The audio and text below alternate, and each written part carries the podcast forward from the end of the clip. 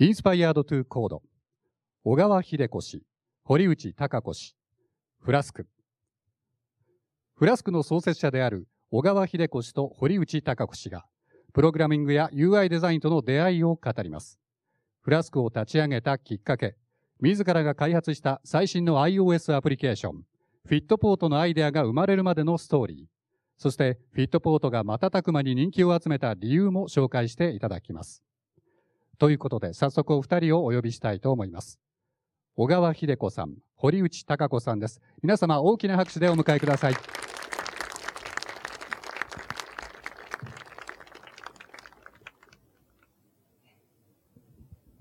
皆様、こんばんは。フラスクです。私たちは iPhone、iPad のアプリを開発しているデベロッパーになります。メンバーはエンジニアの私、小川と UI デザイナーの堀内の二人で行っていまして、企画から開発、サポートまで全て行っています。私たちはもともと別々の会社で働いているお友達の間柄でした。ある日、堀内がツイッターで iPhone アプリを作りたいって書いたんです。で、私はそれをと偶然見まして、私も作りたいと返したのが、そもそも一緒にやることになった一番最初のきっかけでした。どうして iPhone アプリを作りたいって思ったんですか？あのー、その当時、えー、2010年頃だったと思うんですが、私は Web のデザインをメインでやっておりまして、えっと、まあ、ウェブサイトいろいろありますけれども、その中でウェブサービスやウェブアプリであったり、あの、見るより使うものというものに、のデザインがすごく好きで、で、そんな時に iPhone が出てきて、iPhone を使っているうちに、この、この、この小さい、この画面を、この指で触れる、指で触って操作ができるっていうことに非常に感動しまして、それでこの iPhone で動くアプリを自分でも作りたいと思ってツイートしたんだと思います。で、小川さんはその、どうしてアプリを作りたかったんですか？そうですね。私はエンジニアなので、iPhone のようなデバイスを手に入れると、どうしても何か作りたくなってしまうところがあります。で、あの、簡単なものを作って、あ、面白かったって終わるものが多い中、iPhone アプリはもっと作りたいと思ったんで、今があるわけなんですが、それはやはり iPhone がこれからもずっと使い続けていきたいデバイスだと思ったからだと思います。そしてもう一つあるんですけれども、あのー、今のこのタイミングでアプリを開発するのは面白そうと思ったんです。というのも、あの、ウェブの世界では上にナビバーがあって、横にサイドバーがあってというあの、パターンがもうすでに確立しているところがあると思うんですが、アプリってまだそういうはっきりしたものはなくて、まだみんないろいろ模索している状態だと思うんです。こんなタイミングで、これを経験できるのはすごいラッキーだと思ったんですよね。なので、えっと、これから、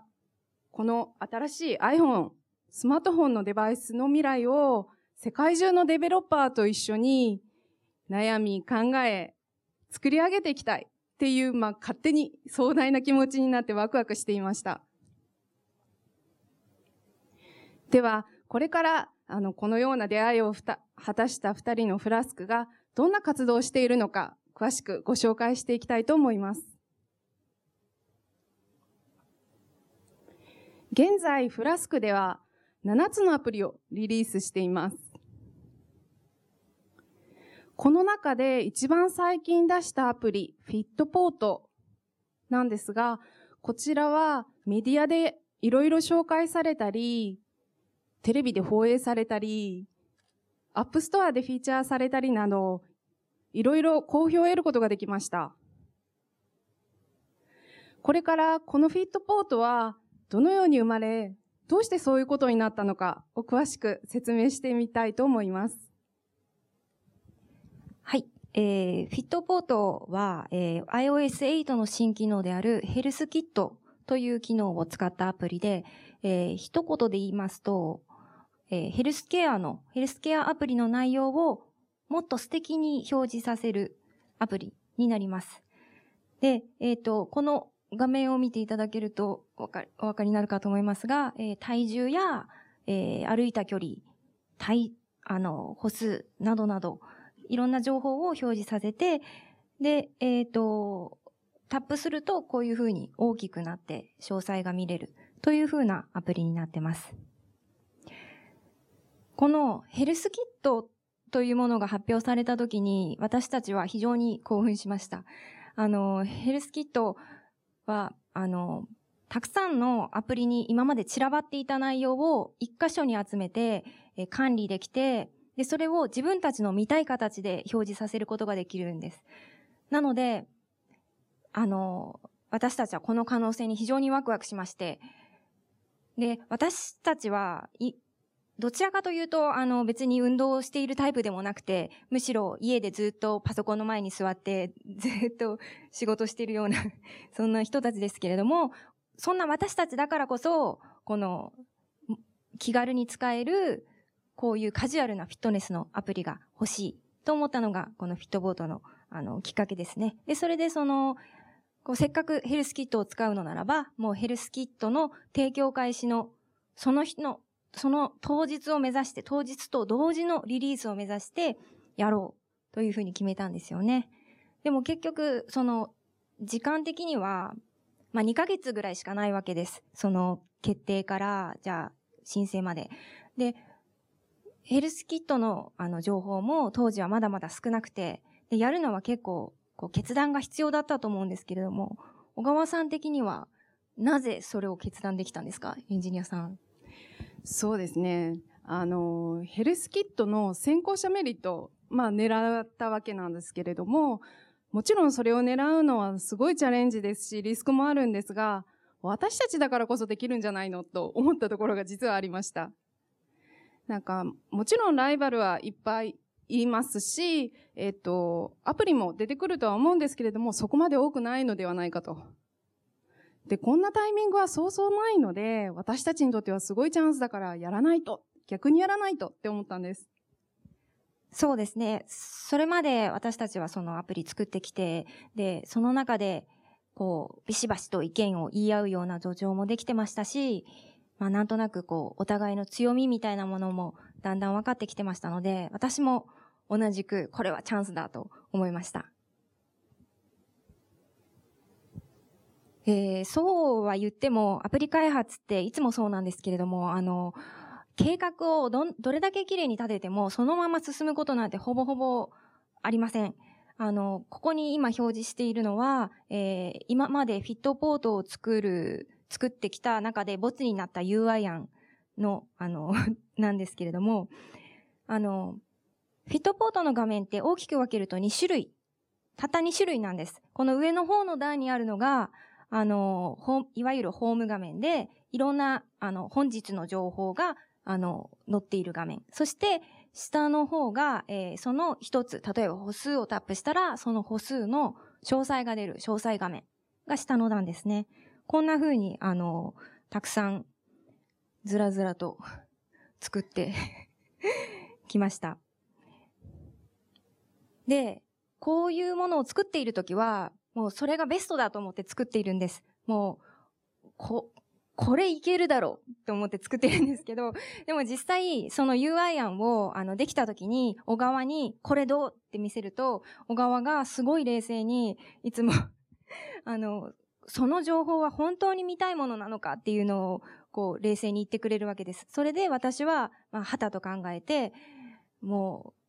う、すごく悩んでですね。で、時にはこう、だいぶ落ち込んで 半泣きになり あの、そんな風にしながら、あの、進めて、検討を進めていきました。見た目だけではなくて、見た目と内容とを同時に検討していくやり方を私たちはとってます。で、えっ、ー、と、あとはですね、あ、そうだ、えー、この UI がどんどんと色々と変わってきたわけですけれども、その中で、小川さん的に何かこう印象できた、印象的だったところとかありますか？そうですね。えっと、いろいろ変わったんですけれども、一番印象的だったのは、一番見たい項目がもうドーンと大きくなった時がありまして、その大きくなった時にはもう、あの、これだと思いました。というのも、あの、机で、椅子に座ってデザインを見てるときは結構いい感じだなと思うんですけれども、実際外で持ち歩いて見てみると、思ったより小さくて、見づらいし、早産もしづらかったりするんですね。で、そのようなものを見てたので、堀内に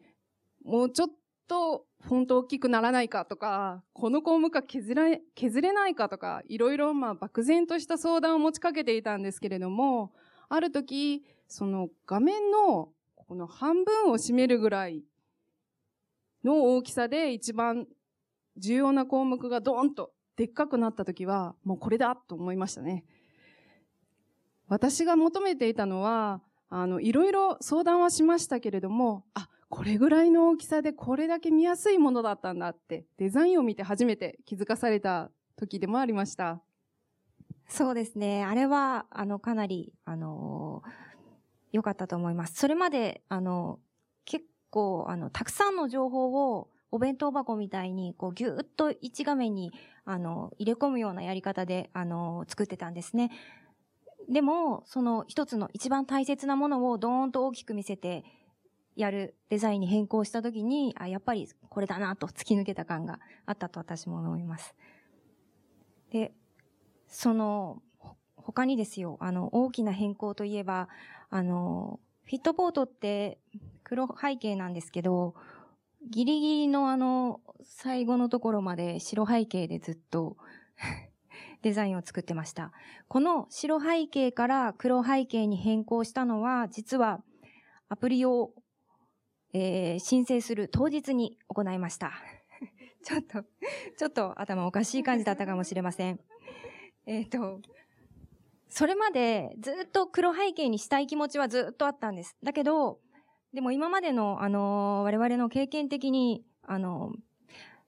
アプリ、私たちのアプリの一つで、えー、テーマの販売をしているものがあるんですけれども、その経験から、ダークな背景色は一般受けしないだろうというふうな仮説が私たちにありまして、それでずっと黒背景にしたいけど、やっぱ白じゃないと売れないんじゃないかっていうふうにず、ずっと悩んで最後まで抑えてたんですけど、でも最後に、どうしても気持ちが抑えきれなくなりまして、えー、当日にやってしまいました。で、結果としては、あのー、なんでしょう、白いもの、この優等生的な感じのイメージから黒背景になって、あのー、親密さが増した感じもありましたし、もうスクリーンショットを撮っても見栄えがしますし、あの、何よりも、こう、自分が使ってて楽しいですので、あの、アプリへの愛が高まるわけですね。それで、あの、大正解だったんじゃないかなと思っております。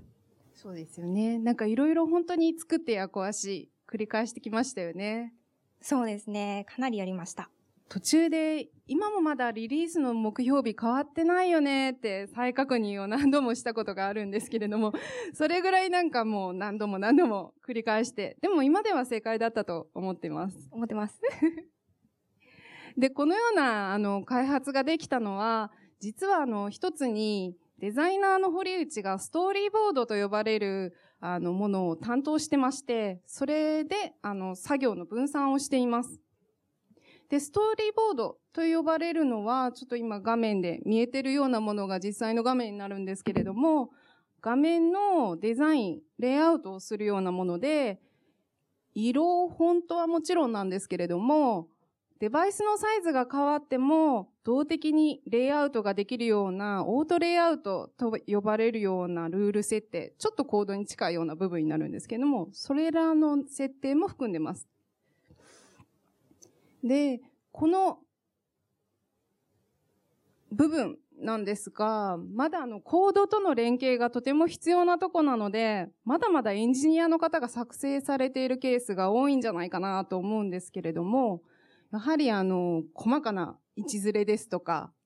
フォントですとか、そういう細かいところは敏感にデザイナーの方の方が気づくと思うので、デザイナーの方に触っていただくのがやっぱり一番ベストなんじゃないかなと思っております。そして、えっと、何よりなんですけれども、このように変更を繰り返すような開発をする場合は、あの、作業の分散がすごくできますので、変更に対するハードルというものが一気に下がります。なので、とてもおすすめです。さて、このような分担、あの、ストーリーボードは堀内が行って、内部の実装は私が行うような分担で進めた時なんですが、その時の、えっ、ー、と、作業の手順をちょっと紹介いたしますと、まず、大まかな画面構成を考えた後に、えー、エンジニアの私が、このストーリーボードのちょっと大枠も含めて、実際動くものを、プロトタイプを3日程度で作っちゃいます。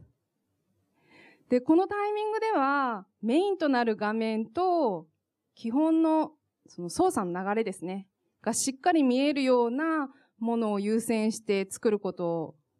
まあ優先いたしまして、もう飛び、とにかく素早く作ることが大事です。もうここはあの、私が勝手にプログラマーの見せ腕の見せ所だなと思っているんですけれども、そこでもう素早く動くものを作っちゃいます。で、あの、そのプロトタイプのタイミングでは、まだデザインとかも決めかねているところがすごく多いんですけれども、そういうものについては、あの、このストーリーボード上で設定できるようなものを仕掛けを作っておきます。例えばフィットポートだと、ちょっと円グラフっぽいものと棒グラフっぽいものが見えてると思うんですけれども、この線の太さとか色っていうのは、あの、全部このストーリーボード上で設定できるように、あの、項目を追加しまして、後で堀内に自由に変更してくれという感じで、あのね、作っておきました。はい。もうそこは本当に、あの、その画面の右上の方にちらっと出てるんですけど、もう本当に何度も何度も線を太くしたり、濃ゆくしたり、色を薄くしたり、濃ゆくしたりっていうのを本当に何度も、何度も繰り返しました。そうですね。こうやってあの、仕掛けを作っておくとデザイナーの方の自由度も高まりますし、何しろあの、その部分の最終形と後回しにもできるんですね。なので、すごいそのまま開発を進められるというメリットもあります。と次にこのストーリーボードを堀内に渡し、あの、デザインを入れて、実機で見ながら仕上げていくわけなんですが、その間私は内部の実際の本格的なコードの実装をしていきます。で、当然なんですが、作業中にお互いすごい疑問点とか修正したい部分とか問題点とかすごいいっぱい出てくるんですが、もうそれは都度相談して、あの、開発を進め、アプリ完成まではずっと二人で並行作業を続けて、もうアプリ完成日まで、あの、並行作業を続けていきます。で、こんな感じで、あの、開発してるんですが、どれぐらいの二人の比率、作業比率になってるかと申しますと、あの、今までのフィットポート以前で作ったアプリの場合は、エンジニアが7割、デザイナーが3割ぐらいでした。で、フィットポートの場合は実はこれが逆転しましてですね、えっ、ー、と、エンジニアが4割、デザイナーが6割とデザイナーの方が作業効率が多くなっていました。この理由は、あの、デザインをいろいろ変更したためっていうのは一番大きな理由なんですけれども、それ以外にも、あの iPhone6 が追加されまして、デバイスサイズの考慮がさらに必要になこと、必要になったこともありますし、何しろ、あの、堀内がストーリーボードになれ、変更が気軽にできるようになったっていうのも結構影響してるんだと思います。堀内さんはストーリーボード実際触ってみて感想いかがですか？いや、楽しかったですね。ストーリーボード触れると、やっぱり、あのー自分で変更ができますから、あの何かこだわりたいところがあれば、自分で納得ができるまでやれるわけです。つまり、時間や体力が許す限り、ずっと変更を続けていけるので、まあ、それは大変なことではあるんですけど、とても楽しんで、あの、自分が納得ができるまでやりきることができたかなと思います。あの、先ほどご紹介したあの、最後の背景色変更事件の時も、あれももし私がそのストーリーボードを触れなかったら、絶対にできなかった、実現不可能だったことだと思いますし、あれは本当にギリギリでしたが、とても楽しかったですね。あの、楽しかったです。楽しかったですか？はい。なんかギリギリでああいうことができるのも、あ本当私たちならではって感じで、楽しかったですね。そう言っていただけて安心しました。なんか、そんな風に、えっと、私たちの場合はもう時間もない、情報もない、手探り状態の中でも、もうこだわりたいところがあれば、もう、こだわるしかないだろうと、やるだろう、やるしかないだろうという風にやってきて、で、まあ大変でしたけれども、まあそんな感じで、えー結局は、まあ自分たちが納得ができる形でリリースができたんじゃないかなと思います。さて、えー無事にリリースしまして、これは、あのーニュースサイトなんですけれども、すぐに、リリース後、すぐに、あのーニュースサイトに記事が載りました。これは、えっ、と、 HealthKit を使ったアプリが App Store に出てきたという趣旨の、あの、記事なんですけれども、つまり、基本的には別に FitPort の記事ではなくて、 HealthKit の記事なんですよね。で、その、でもその中で、あの、こうやってドーンと、 FitPort のスクリーンショットを出していただけてます。で、私たちのまさに狙いはここにあって、ヘルスキットと同時にリリースしたら、こうやって注目を集めることができるはずだという読みで、えっと、作りましたので、これは期待していたことではあったんですけれども、でも、まさか、こんな大きなサイトにっていうのは思いました。あの、このサイトで、あの、掲載されて、で、それから先、もう本当に米国を中心に海外のたくさんのニュースサイト、有名なニュースサイトに、あの、掲載されて、もう信じられない感じでの日一日でしたよね。ね。寝れませんでしたよね。寝れませんでした で、この幸運を引き起こした、あの、理由というのが3つあるのではないかなというふうに私たち思ってます。一つ目は、チャレンジ。これは、あの、謎の多かったヘルスキットへのチャレンジですね。で、2個目は、タイミング。あの、つまりヘルスキットと同時のリリースを目指して注目されようという読みですね。で、3つ目は、UI へのこだわり。これは、あの、単純に見た目の話だけではなくて、アプリの本質的に、例えばその、な、本当に見たいものは何なのか、何がどこに配置されていて、それが、こう、どう動けば分かりやすくて伝わるのかっていう風なところへのこだわり。で、そしてシンプル性を追求することで、えっ、と、ヘルスキットの良さが、より伝わりやすいアプ、伝わりやすくなったのではないかなと思ってまして、それがまた、その、ニュースで一緒に紹介されやすい、あの、理由の一つだったのではないかなと思っております。で、これ、あれなんですよね。ニュースメディアだけ、ニュースメディアで取り上げた後、取り上げられた後、また、あの、他にも、例えば、あの、 App Store で、 Best New Apps として、あの、取り上げていただいたり、あと各、あの、ヘルスケア、各国各国のヘルスケア特集で、えー、取り上げていただけたり、で、そのような大変嬉しい出来事がたくさんありまして、苦労が報われ、報われたなと思っております。ですね。フィットポートっていう、あの、まさに想像以上のヒットを迎えた私たちなんですけれども、やっぱりアプリ開発って何が起こるかわからないし、楽しいなと改めて感じています。そうですね。あの、お、じゃあ、小川の方から、あの、アプリ開発にチャレンジしてみたいとか、プログラミングを勉強したいとかいう方に向けて何か、あの、メッセージをお願いします。プログラム言語自体はもうどんどん簡単に書けるようになってますし、ネット上にもいっぱいあるので、情報がいっぱいあるので、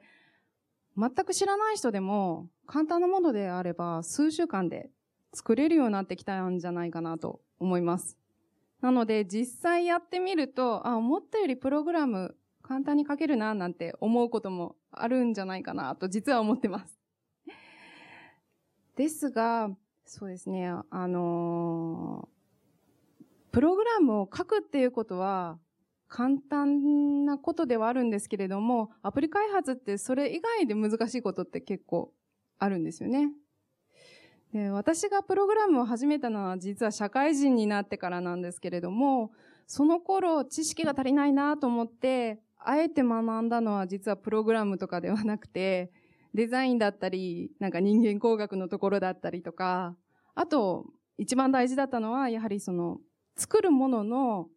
まあ私システム開発をもともとやってたんですけれども、作るものの、あの、業務の内容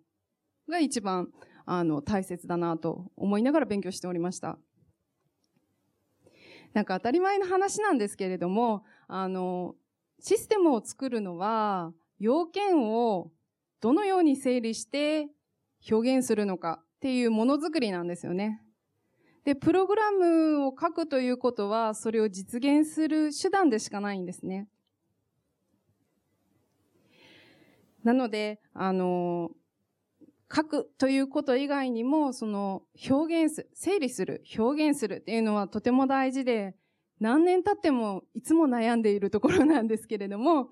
あの、表現するという部分に関しては、アプリ開発はいろんな選択肢があって、とても楽しいところでもあり、難しいところでもあるんですが、またあの、良さが出てくるとこなんじゃないかなと思ってます。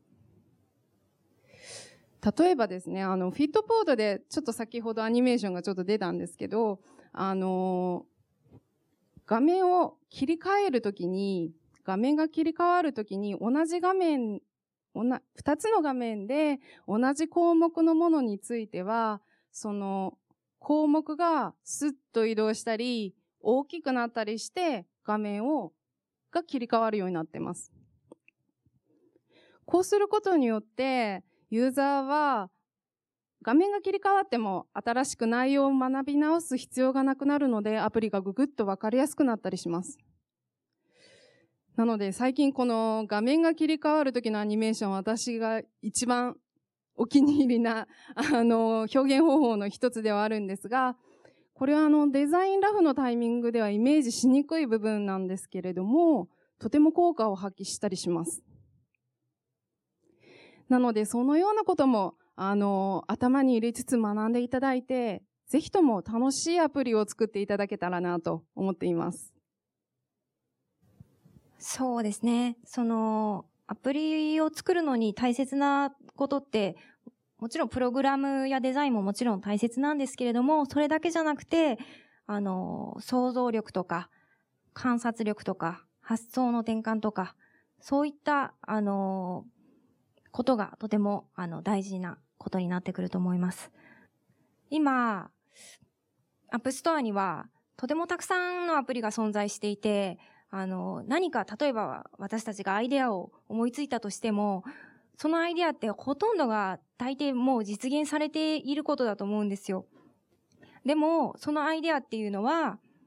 あの、全く同じものっていうのはなくって、絶対に、ぜ 絶対に違いがあると思うんです。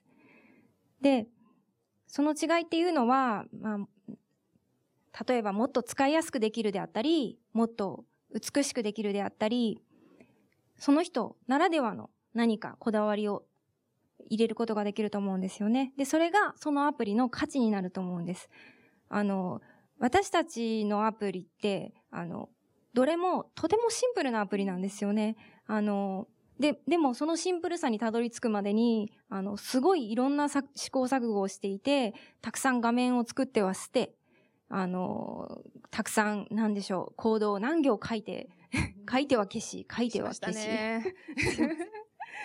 っていうことを、あの、繰り返して、それで、あの、結局シンプルにたどり着いて、こう、結果的には、あの、シンプルで見やすい、わかりやすい、そして、なんでしょう、なんとなく使ってて気持ちが良いようなアプリ。そんなアプリを私たちは作ろうと心がけていて、それが私たちのアプリの価値になっているのではないかなと、私たちは思っているわけです。なので、えっ、ー、と、アプリを作り、アプリ作りをやりたいと考えていらっしゃる方がいれば、そのあなたの信じる価値をこだ、にこだわることで、あなたの、あの、アプリができると思います。それを私たちは、あの、今まで やってきました。そうですね。またその、信じる価値を追加すると絶対それに共感してくれるユーザーさんもいらっしゃいますよね。そう思います。ですので、まあ、アプリ、あの、開発に一人でも多くの人がチャレンジしてくれたらいいなと思いますし、私一ユーザーとしても、あの素敵なアプリがたくさん App Store に増えると嬉しいなと思っております。はい。こだわりですね、私たちの。そうですね。はい。はい。じゃあ、ちょっとトークの部分はこれで以上になります。ありがとうございました。ありがとうございました。それでは、あの、もし、あの、ご質問などがありましたら、ちょっとお受けしたいなと思うんですけれども、何かある方いらっしゃいましたら、挙手お願いできますでしょうか？では、マイク渡します。えっと、お二人は、えっと、前は会社に勤められていたって言ってましたが、はい、あと、会社じゃなくて、二人だけで作ることって、どういうことが具体的に良かったなって二人で作って良かったと思いましたか？もともと違う会社で働いてはいた時には、あの、本当に、あれですよね。趣味で 作っていた部分が多くて、でもどんどん楽しくなって、そのアプリ開発に注ぐ力が多くなってきたので、このフラスクというのを設立したきっかけではあったんですけれども、二人で良かったなと思う部分としては、やはりあの、これ、これは私も完璧だって思ってるものも、素直に、素直な意見を相手からもらえるということですね。もう突っ込みを正直にもらえるというところですね。それすごく大きいですね。いつも、ね、あの、歯に絹を着せぬ意見を お互いに言い合ってる感じです。ありがとうございます。ありがとうございます。他に何か、あの、ある方いらっしゃいますでしょうか？えっと、お二人でやられてるということなので、フリーランスのままやるという選択肢もあったと思うんですけれども、えっと、その共同で LLP という形だったと思うんですけど、まあ、会社に、会社化してやるっていうところの選択はどうしてなのかなっていうのが一点と、えー、ちょっと全然話が違っちゃうんですけど、えー、すごいデザインも優れていて、あの、見ていて気持ちいいアプリだなと思うんですけど、普段なんか、どういうものを見たりとか、意識して、どこから情報を得ているとか、そういうインスピレーションの元みたいなものがあったら教えていただけますか？さて、あの、フラスクを設立したきっかけというか、そういうものにつきましては、あの、本当に正直なベースでいきますと、まず、あの、私たち実はもともとフリーランス、あの、違う会社で働いてはいたんですけれども、その後、お互いフリーランスになりまして、で、アプリ開発の割合を高めていったわけなんですけれども、あの、 Flask を設立した理由としましては、一番は、ちょっと正直に言ってしまいますと、あの、 App Store に載せるときに、あの、開発者名が出るんですが、そこにもう二人でやるので、フラスクという名前の会社として、あの、載せたかったと。デザインはどのように学んでますか？デザインはですね、なんでしょう。あの、例えば、いいアプリを知りたくなったら、あの、アメリカのランキングを見ることが多いですね。アメリカの、えー、 App Store の Best New Apps を見たり、します。あの、やっぱりデザインのレベルが高いものが並んでいることが多いですね。あとは、何でしょう、アプリ以外だったら、何でしょうね。 Dribbble とか見たりとか でしょうかね。普通の 感じですみません。はい。あ、でも、私もあの、どんな画面にしようか悩むときは、本当にいろんなドリブル見たりとか、あの、ピンタレスト見たりとか、なんかそういうもので新たなインスピレーションとともになんかアイディアって生まれますよね。そう思います。大丈夫でしょうか？こんな感じで。最後にもう一個質問がある方でいらっしゃいませんでしょうか？えっと、私はエンジニアなんですけれども、今回は、えっと、今回のアプリケーションで初めてそのデザイナーの方がストーリーボードを直接編集するようになったというお話だったんですけれども、その、なぜ、今回からなぜこのストーリーボードを直接自分でいじってみようと思ったのか、といったところをお聞かせいただいて、まあ僕がそのデザイナーに対してこういうメリットがあるんだぞって説得するときになんか役に立つようなことがあればぜひご教示いただければと思います。あの、今ま、今までもうちょっとずつ触ってはいたんです。でもストーリーボードの、あの、なんでしょう。えっ、と、ここまで完全にストーリーボード上でいろいろできるようにしてもらったのは今回が初めてで、で、それって、どうして今回からな感じだったんですかね？いや、もう、初めに、その、これだ、これでいくっていうデザインはなかったので、もうこれはいろいろ触って作ってもらうし、もらうしかないっていうので、本当に、それであの、初めに仕掛けをいっぱい作ったのが今回で、量も増えてしまったのは今回から。でも、ずいぶん前からあの、触っていましたので、そのベースはあったので、まあできるだろうっていう見込みでやったのが今回でしたね。そうですね。うんあの、特に、あと、今回から、かなりオートレイアウトが、あの、進化したというか、使いやすくなってて、あの、なんでしょう、このフィットポートっていうアプリは iOS8 以上なので、あの、かなり一番新しいやつを使えるので、あの、なんでしょう、大きなサイズの絵の変更とか、そういうのもとても楽にできました。本当にバランスとか多分デザイナーさん気になると思うので、そういうのを自分でできるっていうのどうでしょうね。デザイナーさんお好きだと思いますけど、どうでしょう。それでは、あのー今回、えっ、と、スト、私たちのお話を長時間にわたりお聞きいただきましてありがとうございました。ありがとうございました。